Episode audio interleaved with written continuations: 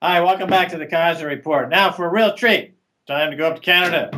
Oh. You have to start over. Your your earpiece is hanging out like that. Oh wow!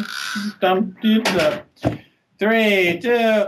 Welcome back to the Keiser Report. I'm Max Keiser. Time now to go up to Canada and speak with Stefan Molyneux of the freedomainradio.com. Stefan, welcome back to the Keiser Report. Thanks, Max. Great to be here.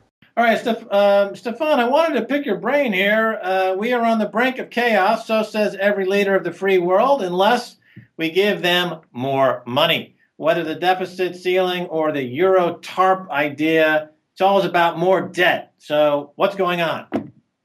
Well, China says, or at least a private Chinese rating agency says, or makes the argument that the U.S. has already defaulted through devaluing of the U.S. against uh, other currencies, and that has been enormous and significant. Just over the past 10 years, uh, the US dollar has lost 40% or more. The Dow, in its real returns since New Year's Day 2000, has lost almost 34%. And so what's happened is a devaluing of the dollar against other currencies. That, as we know, is a result of two things, uh, which are closely related to US debt. The first is keeping interest rates artificially low. And the second is just printing money. And how is the Fed printing money? Well, as we all know, they're aiming to buy or have bought over $2 trillion of US debt, and they've become pretty much the entire holder of the US mortgage industry. And so, if you're paying your Visa with your MasterCard, it's pretty clear that you have already shown that you're unable to pay your debt. So, the US is functionally in default. It just has these Federal Reserve tricks and shenanigans to prop up the beast a little longer. And so, what everybody's talking about are minor tweaks. You know, it's, as they say, arranging the deck t- chairs on the Titanic long after the iceberg was hit.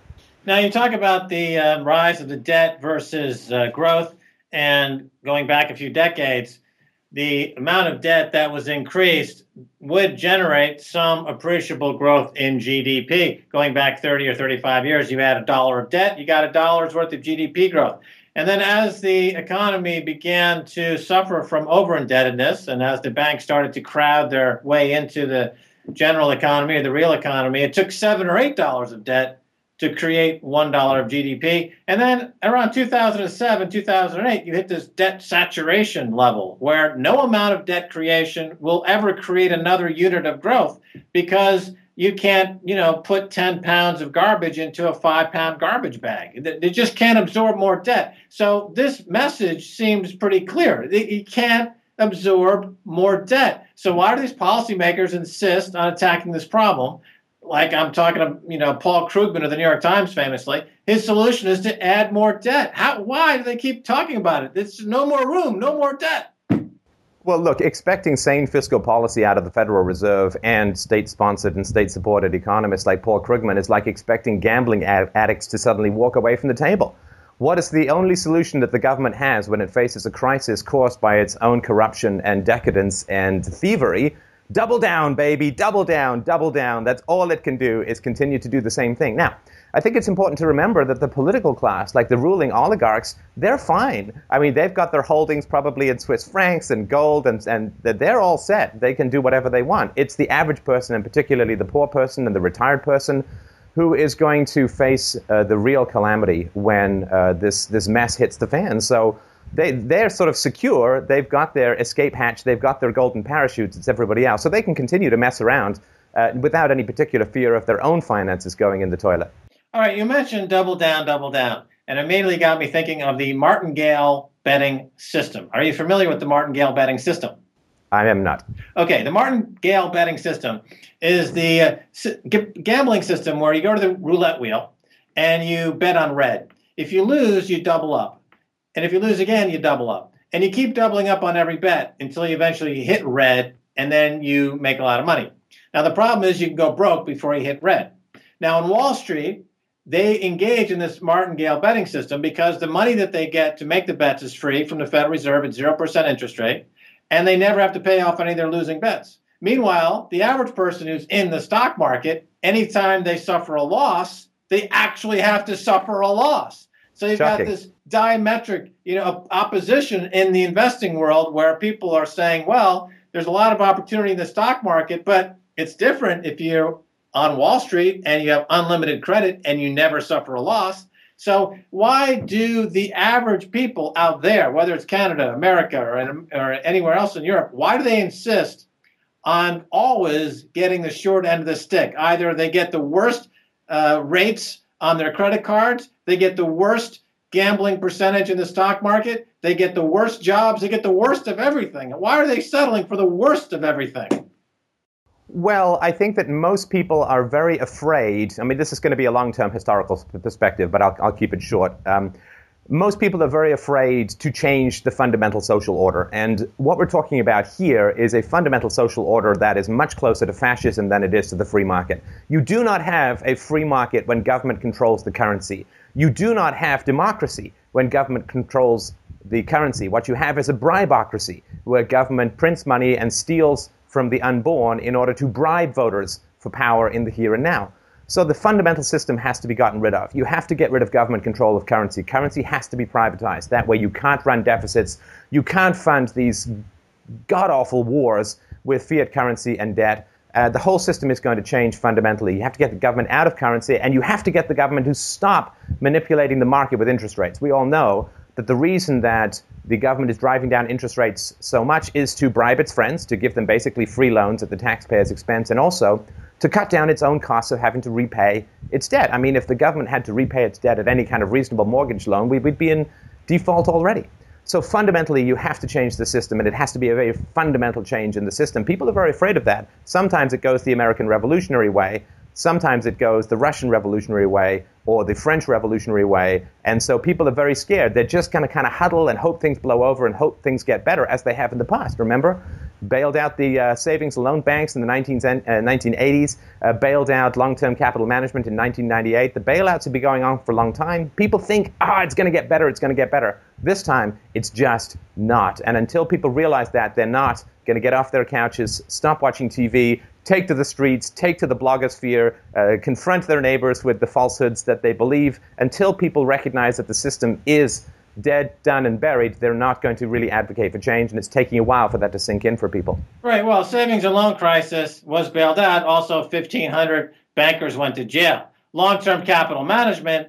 Not only did no bankers go to jail, but Greenspan lowered interest rates, thus having savers and retirees subsidize the bailout and the yacht payments for a few guys in Greenwich, Connecticut. And when you talk about the stealing from the unborn course, I've always my contention's always been that this is why the Tea Party is against abortion. Is because they need uh, new folks to uh, inherit the debts and to um, uh, and to go to prison. And let me ask you this: the prison system in America costs six hundred billion dollars a year.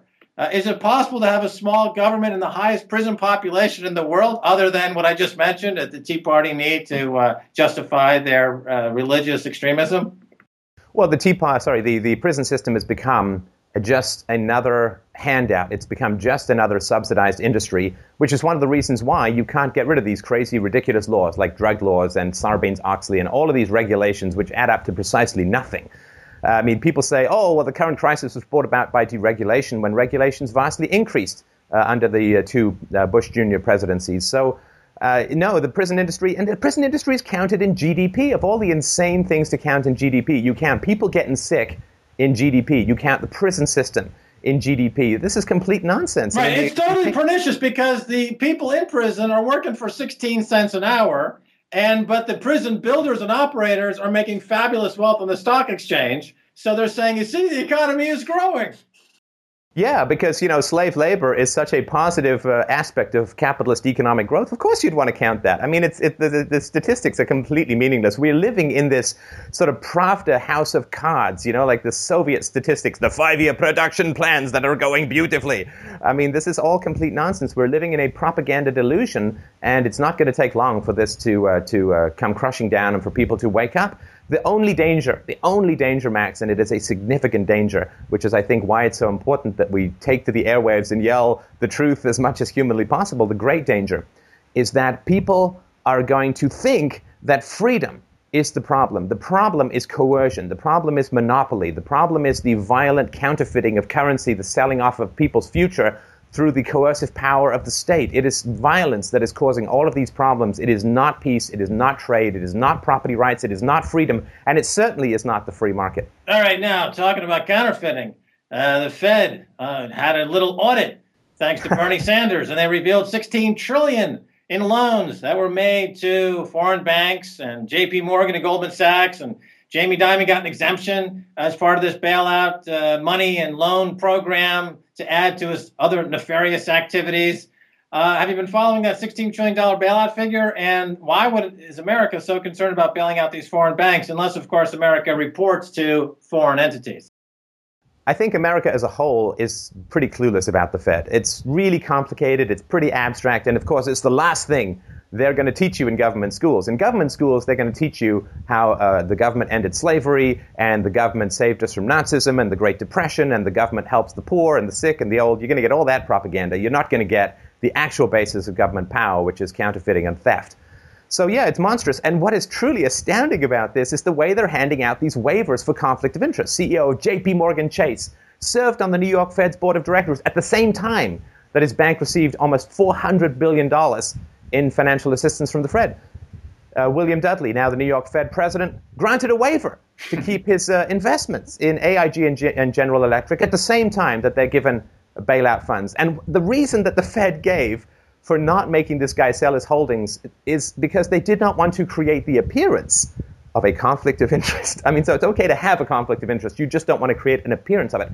The Fed outsourced all, almost all of its operations for these emergency lending programs to private contractors JP Morgan Chase, Morgan Stanley, Wells Fargo, the usual suspects. These guys all got trillions of dollars in Fed loans at near zero interest rates, and two thirds of these contracts were no bid contracts. Uh, Morgan Stanley got over $100 billion to help manage the Fed bailout of AIG. Right. It's complete. It's, it's complete pig feeding, shark attack, trough feeding at the taxpayer's expense, and it just shows you that the government doesn't have rules. The government is an exemption from rules. It is an exemption from the rule of theft through taxation. It is an exemption of the rule of counterfeiting through the Federal Reserve, and it is an exemption of any reasonable rules of conflict of interest by just handing out, hey, get a waiver, get a waiver, you're fine. It's madness. Right, and this happened uh, in Wells, in Wells Fargo's case after revelation that through their Wachovia subsidiary they laundered 230 billion in drug money in Mexico that they did not uh, claim um, that they, you know, guilt or innocence. They just paid a small civil fine. Uh, but uh, the the story, the, the tale of the tape is quite obvious that they got caught red-handed laundering all this money. Well, quick question: Are the people in Canada, where you are, as screwed up drug-wise, taking drugs, antipsychotics, as the people in America?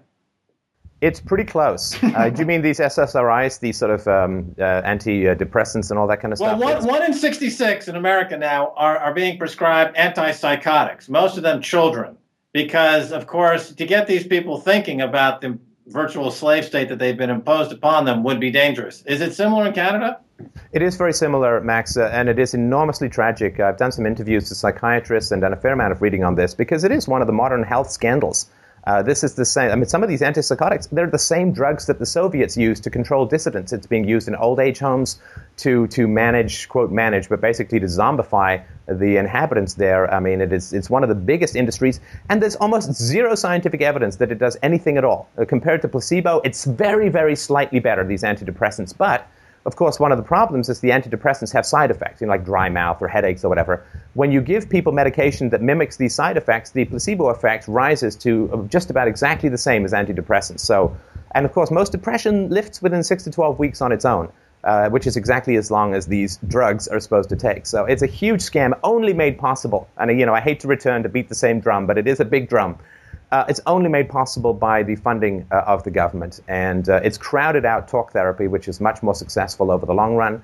Uh, and it is just a massive of a drug farm. And particularly, the off label application of these drugs to children is absolutely criminal. And uh, it's finally being recognized as such. And the uh, FDA is taking some actions against companies that are doing this.